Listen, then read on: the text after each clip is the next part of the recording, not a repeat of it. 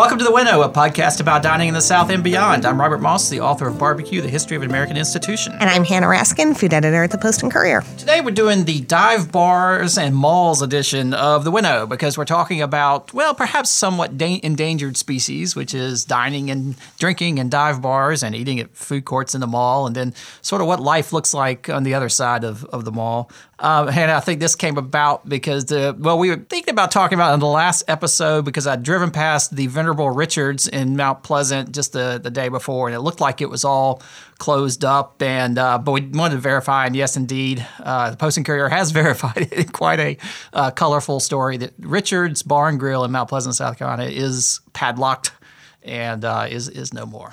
Or so the authorities say. Or so the authorities say. Yeah, I can, I can Richard tell you. man. Yeah, Yeah. there's nobody else. There no cars in the parking lot every time I drive by it. You know, Right.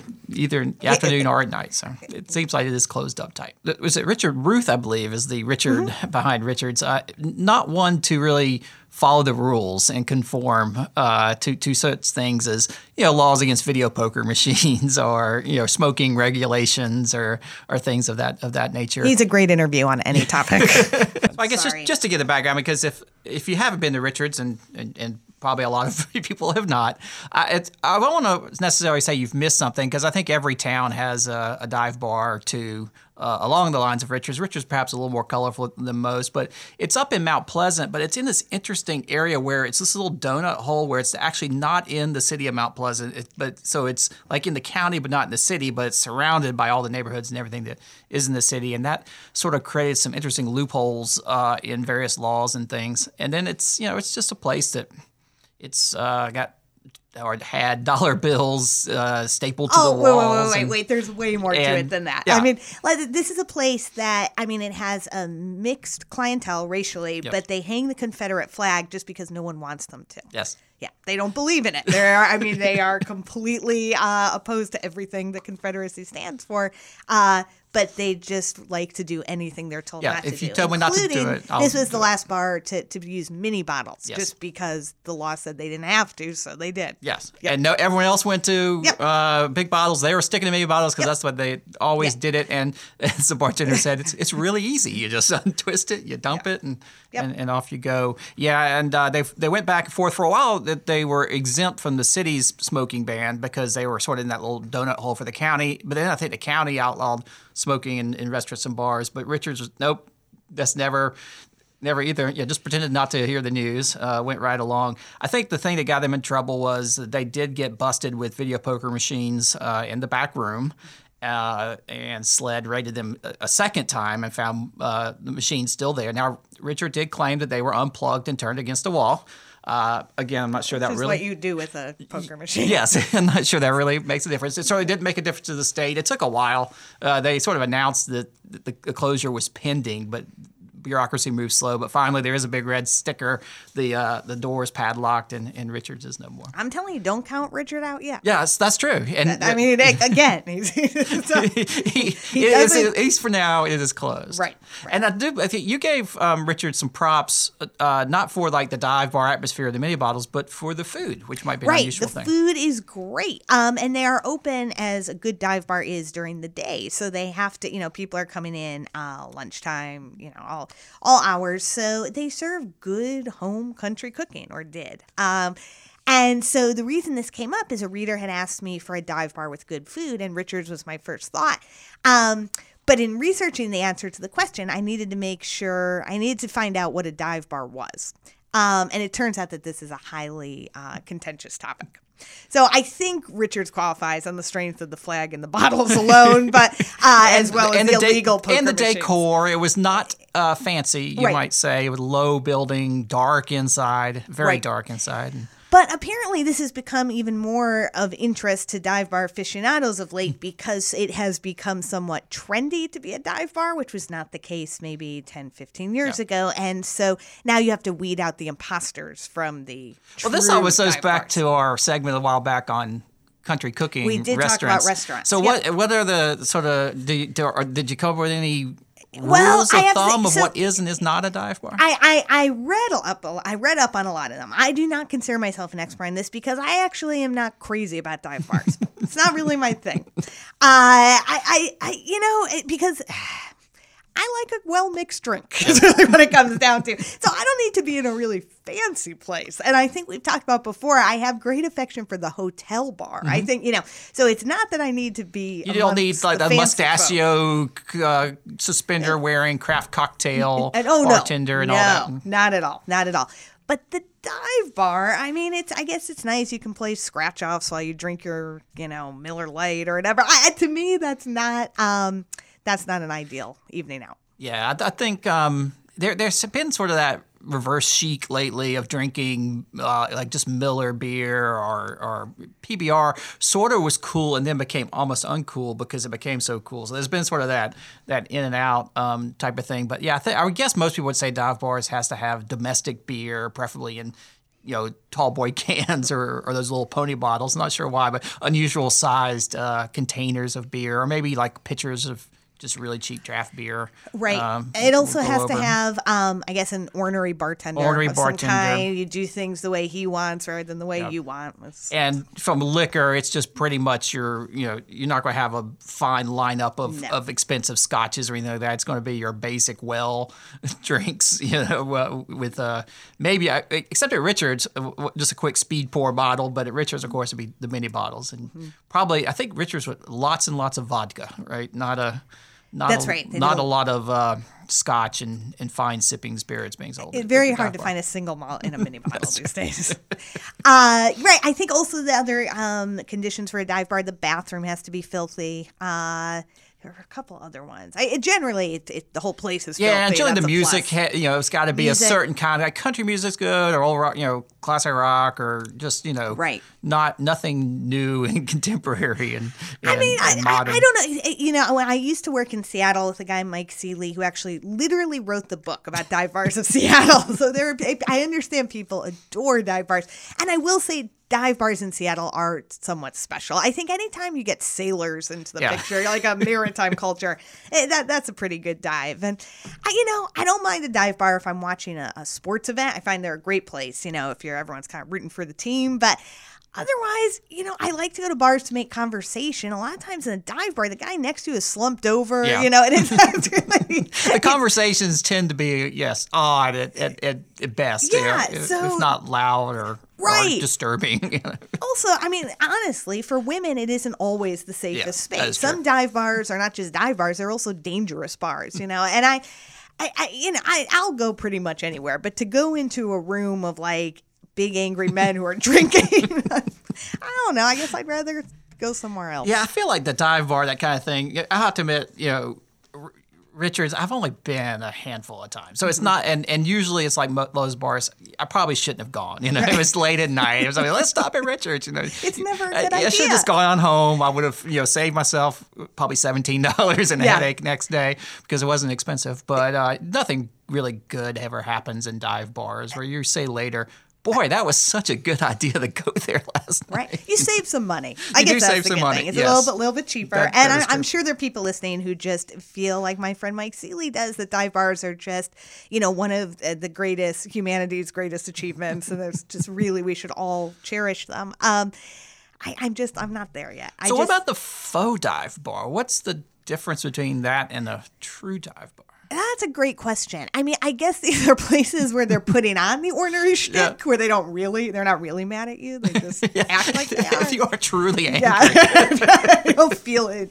you're just soul. yeah. If, you, if, yeah. You're, if you're just acting rude, Right, if the place is actually legal on all fronts, maybe it's not really a dive bar. I don't know. It was interesting because after I wrote about how much I like the food at Richards, different suggestions came in. One of which on Facebook, a woman said, "Well, I can't believe you didn't mention tattooed moose."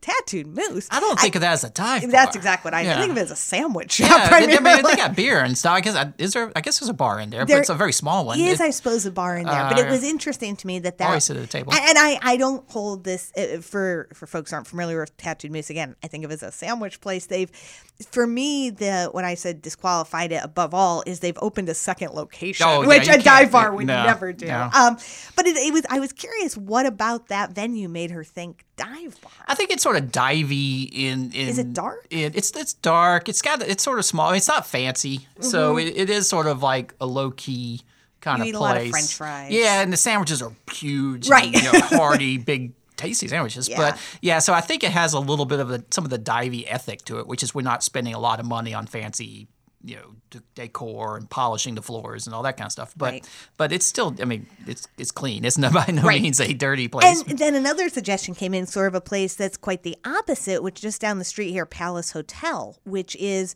the food's actually very good. They actually do have a chef and they try and do a good job with food, but it's really loud and it's small and it's, I, I don't know. I, I couldn't decide if I think that's a dive bar or not. It was Not- opened by, um, in partnership with the Southern Charm cast Yes. member, so I think that may also. and it's be- not a hotel. and it's not a hotel, Yes. right? It's not not my kind of hotel bar. Yes, It's a hotel it's a- in name. It's a fun place. Yeah, that seems a little too, uh, probably too new and slick. Well, that's why. I wonder if there's a certain vintage that's required. Yeah, Richards actually wasn't all that old. Um, It wasn't all that new. Was it from the 80s? yeah, it was from the 80s. So when I say all that old, and as soon as I say that, well, that's just because I'm old. But, you know, it doesn't seem all that old to me. It hasn't been around since the 40s by, by No. any stretch of the imagination. But, you know, it, it took a lot of wear and tear since the 80s. Right. and I mean, and that's a good point when you talk about dive bars in Seattle. Obviously, liquor laws here are such that we don't have a lot of these dive bars from the 40s um, because you wouldn't. Yeah, they, they've, there haven't been that many bars. Right, around. Well, they were right. bars, but they were just different. They, they, Yeah. The kind of bars they had then would not really make it make it today. Right. Mostly across the South, liquor by the drink wasn't really a thing, you know, prior to the 70s. Yeah, so yeah, when I was, and that's why I was ultimately looking at dive bars. It's, I think it's easy to romanticize, but it's the kind of thing that you know, really, do you go there that often? I don't. I, obviously, not that many many people do. We have more of them around. It's sort of a there's there's the, the cast of regulars, and then there's the sort of the folks who want to go there because because it is so divey. It's sort of like a. Uh, Sort of fun night out or something, but yeah, by and large, it's not going to be your favorite, my favorite bar uh, for sure. I think it's the kind of thing that sounds better in your memory or seems better in memory than when you're actually sitting there thinking, I think again, why did I actually come here? again? I'm totally in the dive bar if there's an activity. If you're going to play pool, if you're going to go watch yeah, the if do, it's something going on. Yeah, But if you're just sitting there, As I said with Richard, some of them have great food. There's actually there's a billiards hall in Seattle um, that's it's sort of billiards. It's sort of a dive bar. Um, but the pho is amazing. Really? You know, so you can find that's something of you will not find in a South no, Carolina. no. No. So the food could be great, and often you do find these dive bars. And I don't maybe dive bar in this sense is somewhat pejorative. I mean, I was going to say tucked in some of these international communities. I don't know if it's dive so much as there's only so much money they were able Yeah. to plow into their business. Um, so and, and and the food's great. So I, I I definitely recommend it from a culinary standpoint. Do either of you know about this thing where like bars here have technically like a, a food item on the menu even if they don't want to serve it? You have to. It's by Yeah, law. like so I've seen like at the upper deck they used to have like a hundred dollar hot dog. Yeah.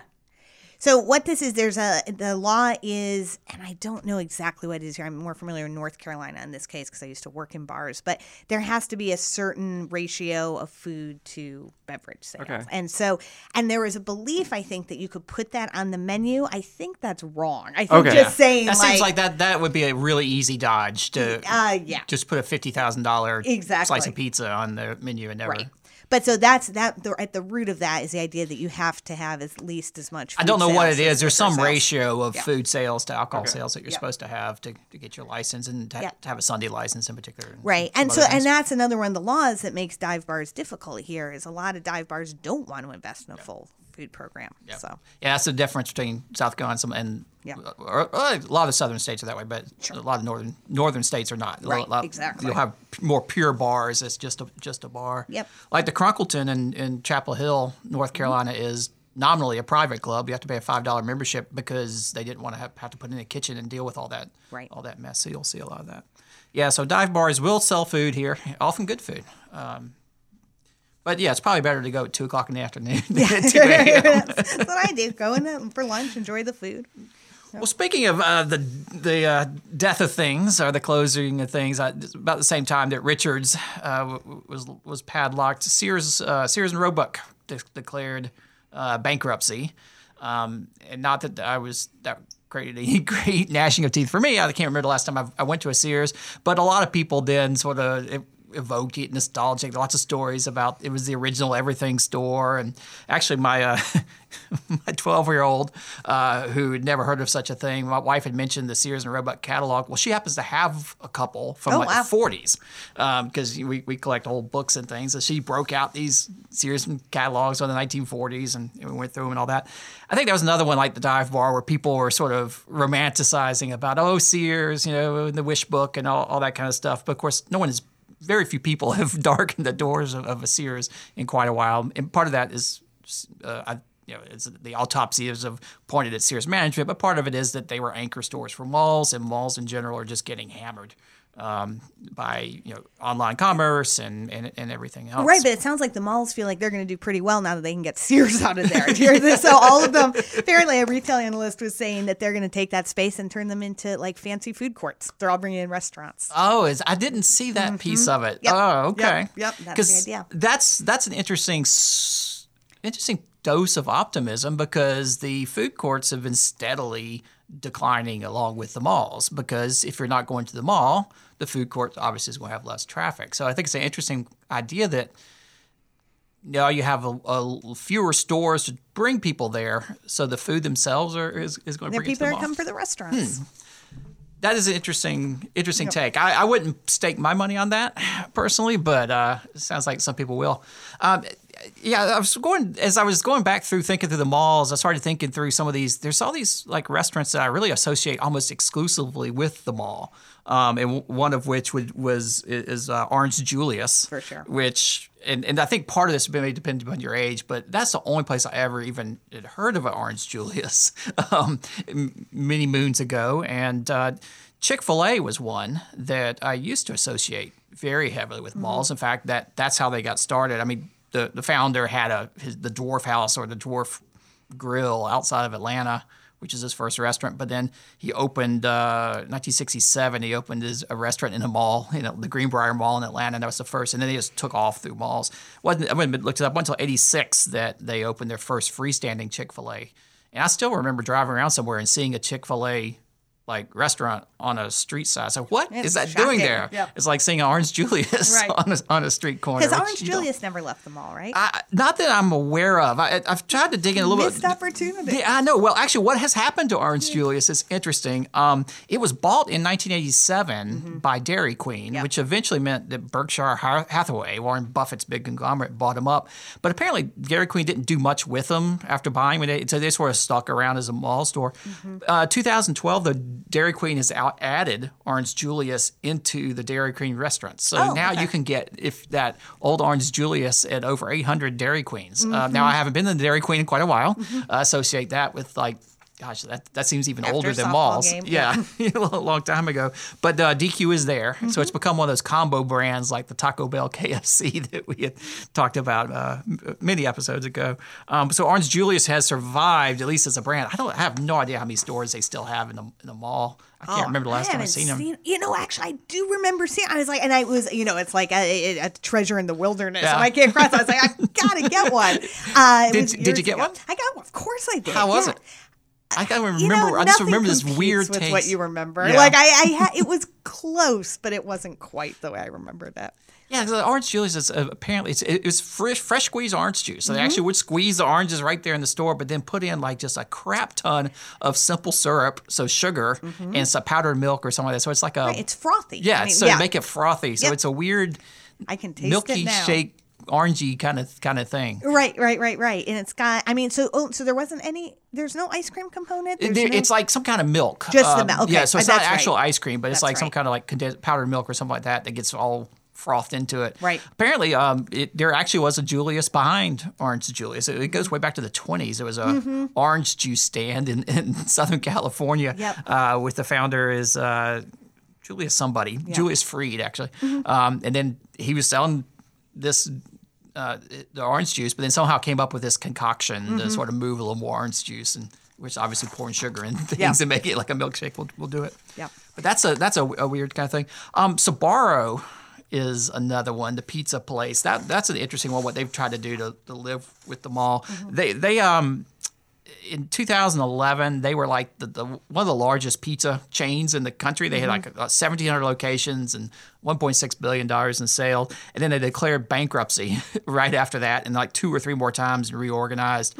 Um, in, in 2015, they were down to like 800 locations, most of them still in malls, and that's when they launched. Well, actually, all of them. That's they launched their first standalone restaurant in Right. 2015. So they were really late to get into the game. Chick Fil A, of course, did a lot earlier. They they got out of the mall in the 80s, and then sort of I, I guess they're still in a few malls here and there, but they turned their back on that. But but not Sbarro. I thought one of the interesting things was Cinnabon because I looked in, into that that one, and the the um, CEO was actually pretty forthcoming. He said in an interview that we're an impulse brand. We work work, work where the people are. So basically, he's saying that Cinnabon Right. does it work out that, that if people don't go seek out a Cinnabon, it's the kind of thing where if you're there and you're passing by it, ooh, that sounds good. Maybe I'll get one. Mm-hmm. or It's it t- smells good. smells It good. smells good, Yeah. right? And so it's funny because one of the things I've been thinking about recently about with malls, I was talking to someone. I don't know if you remember this. I only saw it in the mall around that same time in the eighties. Do you remember when they used to have those uh, little aroma players? Did you ever see one of those? aroma. it had a little disc, and you put it into the machine. And Oh, I think I. yeah. So it was around that these. around that same time. You I, Mm-hmm. walk them about down the mall by the little stand, and they'd be. Yeah, they would sell these like in the department Oh, stores. and actually, okay. Yeah, that- I'm, I'm sort of fascinated with that. Uh, I, I've, I've looked it up. It does look like it had a good run in 83, 84, and then people, uh, it lost its charm. Apparently, not only it lost its charm, it lost its scent. Each of these discs you can only play so many times. Again, there's no sound, it's just sort of a mist of, you know, it smells like forest or it smells like, I, I guess it's not so different from like a Glade plug-in thing, Yeah. honestly, but. Anyway, so now I'm off topic. But But no, but it's like the same idea. it's Same it's- idea. uh, Because you could- definitely you smell that Cinnabon. Right. And so I know them more now from airports because Oh, they've sure. I managed think to of them as move to another place where you have a captive Yeah. walk by clientele, which is But I think airports. malls tend to be very, you know, they're supposed to be sterile environments by Yep. design. So I think any introduction of aroma can That's be true. very seductive. and I, I'm sure that's why I remember that aroma player. I also remember the pretzel places. Pretzel those, you know, those would you could smell those like Cookie two, two stores up. Yeah, the cookies, the giant cookie stores. Well, yeah, when, I can't remember the last time I ever thought to myself sitting at home, I want to go buy a giant cookie.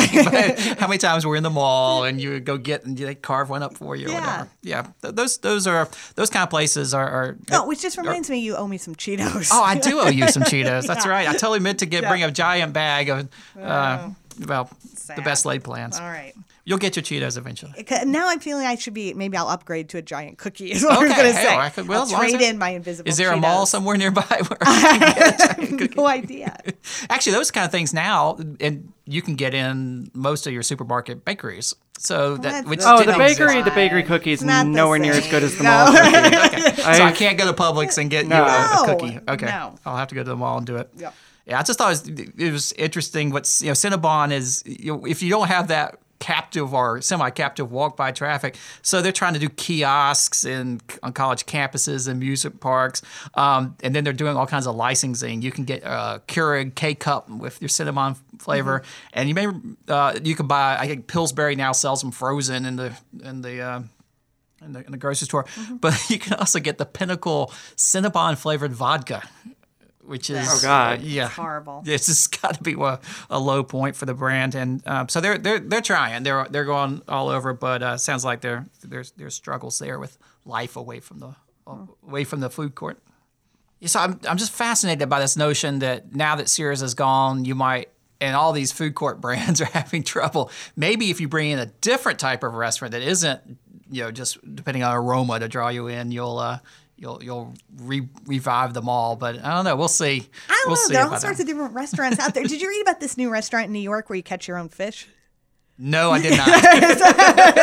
Sounds like a setup. Um, so That's it's, what he said. yeah, what's the um, so what's the just hook? come over from Japan, I think, and we'll that it if has to out be from Korea, Japan. But I can only- I think it's maybe- Japan. Um, anyways, it's just come over from Japan. The idea is, I think you get like rod and reel, and there's a stream running through. How they could afford the real estate in Manhattan, I have no idea. But there's like a stream running through the restaurant, and the deal is, uh, there's no catch and release. You catch it, you, catch eat it, it, you or eat at it. least you pay for it. Um, you carry this, you carry your carcass down to some sort of cook, and he cooks it for you. Seems like great fun. I mean, that sounds like actually that's is how the fish camps in Yeah, the Carolinas right. got started. That's right, that's literally, right. Literally, people would go fishing on the river at the weekends, and, It's and somebody would set up like a little camp with like all the oil and everything. Exactly. And you took the fish over to them that you caught. You know, they ha- I'd they would not seen this ever before. And then last year I was at a, um, a football game for the uh, University of Miami, and it's really cool. They have this whole tailgate area outside of their stadium with stations just like that. They've set they have it set up so that you can buy like anything you forgot. It makes so much sense. like they, it, it, it's it's really neat. I'd never seen these official like tailgate suppliers I- just you know stationed throughout tailgate lands. That they have either. But I don't know. it's- The fish camp thing. I was at this great fish camp uh, near Charlotte not long ago, but it's so sad now because all around the water it says like, "Do not fish." No do not fishing. Fishing. yeah, we'll bring in we'll we'll bring in the Yeah. snow crab legs from, Yeah. from Alaska and the and the frozen fish. Yeah. Uh, so speaking of the, the future of restaurants, so I, I'm, I'm a little skeptical. Catch your own is going to be the the trend of the future, I, but we'll, I, we'll, I'll, we'll see. I'll say right if they bring it here, I will give it a great review. well, you sent me right a, a, couple of things, a, a piece like it was looking at some trends, and one of them caught caught my eye, which was because you're hearing about this all over the place, the the rise of the bots of the machines, and the prediction that. Uh, well, with with uh, minimum wages in general, getting, having upward raised wage pressure, and now uh, the push on for higher minimum wages, Amazon putting in uh, fifteen dollar minimum wage. Speculation would be more and more wage pressure, um, and and more and more restaurants turning to machines uh, to automate the, the cooking of food, the prep preparing of food. There's um, these pictures of like pizza making robots that can you know bring pizza in and out of the oven and sprinkle. Uh, toppings on top of it. I think you came, you came across an interesting one. Uh, what's the the burger Creator. The the creator. yeah, or just creator in San Or Francisco. where- creator, no the. I think no the um so yeah, I think as I understand it, I haven't been there, but it you sort of watch it. You select your meat, it molds your meat into a patty, it cooks the patty, and then presents a burger made before your very eyes. Made before your very eyes. Yeah. And is is is it more economical to use the creator than some guy flipping burgers on a grill? Uh, I mean, since they only have one store, I Yeah, think it's hard to not. I mean, I think I don't think anything's really more economical. This is like a self-driving car, right? It's still one. it's still a uh, yeah. Uh, I, I don't know early if it's model. more economical. I think it, um, you know, it's super hygienic. It's like the automats of old. You know, there's no no person involved, so it seems. Uh, And, and that's you mentioned on man. That's part of the reason I'm, I'm immediately skeptical. There's there's lots of angst these days about the outside the food world, but just the, the economy in general. That bots and machines are going to put all these people out of work and. Uh, Yeah, I think know, they probably in, in the knowledge economy. Well, I, I work on that, in that side of things, trying to automate things with computers, and Yeah. it's really hard to to do it and, and do it well. Right. And simple simple things like you know as i think a lot of the self-driving car guys are starting to see things that humans do very easily it's very hard to get a machine to do and vice versa but, for sure. you know, I mean, we're not we're not going to get rid of people entirely, but I think uh, the problem is, I mean, everyone's like waiting for this like crew of robots, which they're not going to look like robots. That's not what we're talking about. But the idea that yeah it's like, not going to be the jetsons Yeah, it's not going to be the Jetsons, but the idea that automation will creep in, yeah, absolutely, that's going to happen. I just think uh, uh, there will be automation for sure, and Yeah. there has been consistently For throughout sure. the, the food the food world. But will it re- totally replace people? It just seems like there's been a theme. Like the automat is one of them of this restaurant of the future, where in this case, none, it had nothing to do with the cooking of the food, but it was getting rid of the waitresses and waiters who would come to the table. You just you have the little door, you, you get your, your food out of it. Um, the drive-in restaurants went through an interesting period in the 50s and 60s when the same thing happened. Their costs were going up, up, and up for things like having car hops, rolling, skating around Right. parking lots. Not the most efficient Just the way. insurance alone, I you know. but they also became teen hangouts, and you had like all these, um, you know. Everything was just very inefficient, and they weren't making money. But you had all one one way they tried to solve it was with all this automation, and so they they if you go read these, there's these great books about drive-ins in the 50s and 60s that they would install like these conveyor belt systems Right. that would bring the tray out to your car, and, uh, and none of that stuff worked. What ended up happening was that they just got rid of the drive-in and went to the more the McDonald's drive-through or the walk-up window and, Right. and all that kind of thing.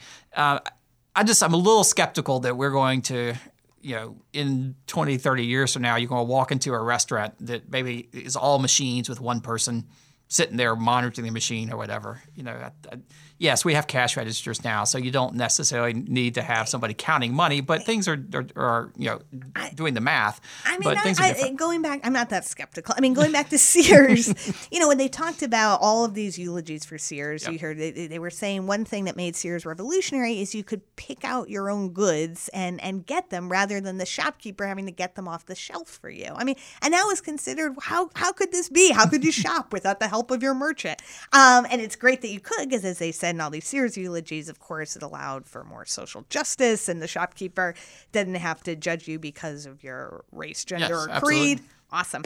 Um, but now, you know, we all shop on Amazon on our phones. That would have been unthinkable when you needed Mr. Olson to pick up your sack of flour. Well, you could order it from the, the catalog. Well, right. So that's what I'm saying. So. Sears started Yep. that transition, and now nobody nobody gets sad when they order off their phone from Amazon something delivered by a drone. Nobody misses. No one the- gets sad when you go to the supermarket and you actually go down the aisle and put things in your own cart as opposed Correct. to having somebody, Right, somebody scoop that for you. pickles out of a barrel for you. You know, Exactly. So I, I think we're going to see a lot less people in restaurants. Well, I don't know. I think uh, I also think we're going to see a lot less restaurants, but that's another. Yeah, that's a that's a, that's a different a different topic altogether. Though I think um, yeah, some recent recent news. It looks like the cost of restaurant food is going up at like a considerably higher rate, like double or triple the rate of food prepared at home. So just from price pressure alone, Yeah. you can see restaurants are, are having a, a tough time of it. I, I think it will not be. Well, I don't know. But we always have this tendency to. We, we have a difficult time imagining what the future will look like. Like 20 years ago, would you imagined that you would order things on your phone? No, because you wouldn't imagine being able to. Right, you only need your desktop phone. Well, how would I do that? doing this? Um, In Amazon, we, we wouldn't envision that that as the model. We tend to envision robots and flying cars and, and flying delivery vehicles and, and things like that, where it turns out to be a little more prosaic. So yeah, definitely there will be changes in the restaurant. I just can't envision where the hamburger making robot, the pizza making robot, just to me strikes me as not not so much the wave of the future. It's something we can't quite imagine.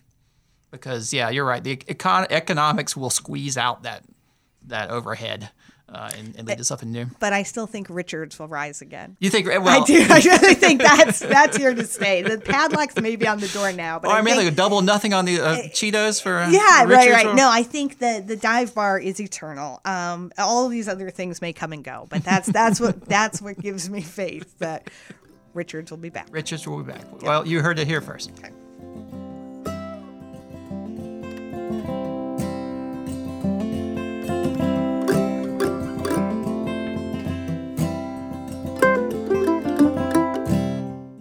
And that is all for this edition of The Winnow. We recorded today's episode in the still open podcasting studios at the Post and Courier building in downtown Charleston, South Carolina. If you enjoy listening to The Winnow, help other listeners find us too. Just go to iTunes, SoundCloud, or wherever you access your podcasts and like us or leave a rating. The Winnow is a production of Post and Courier and Palmetto New Media. Our producer today was The Divey, J. Emery Parker. Our theme music is by the Bluestone Ramblers. Until next time, I'm Robert Moss. And I'm Hanna Raskin. Now get out there and eat.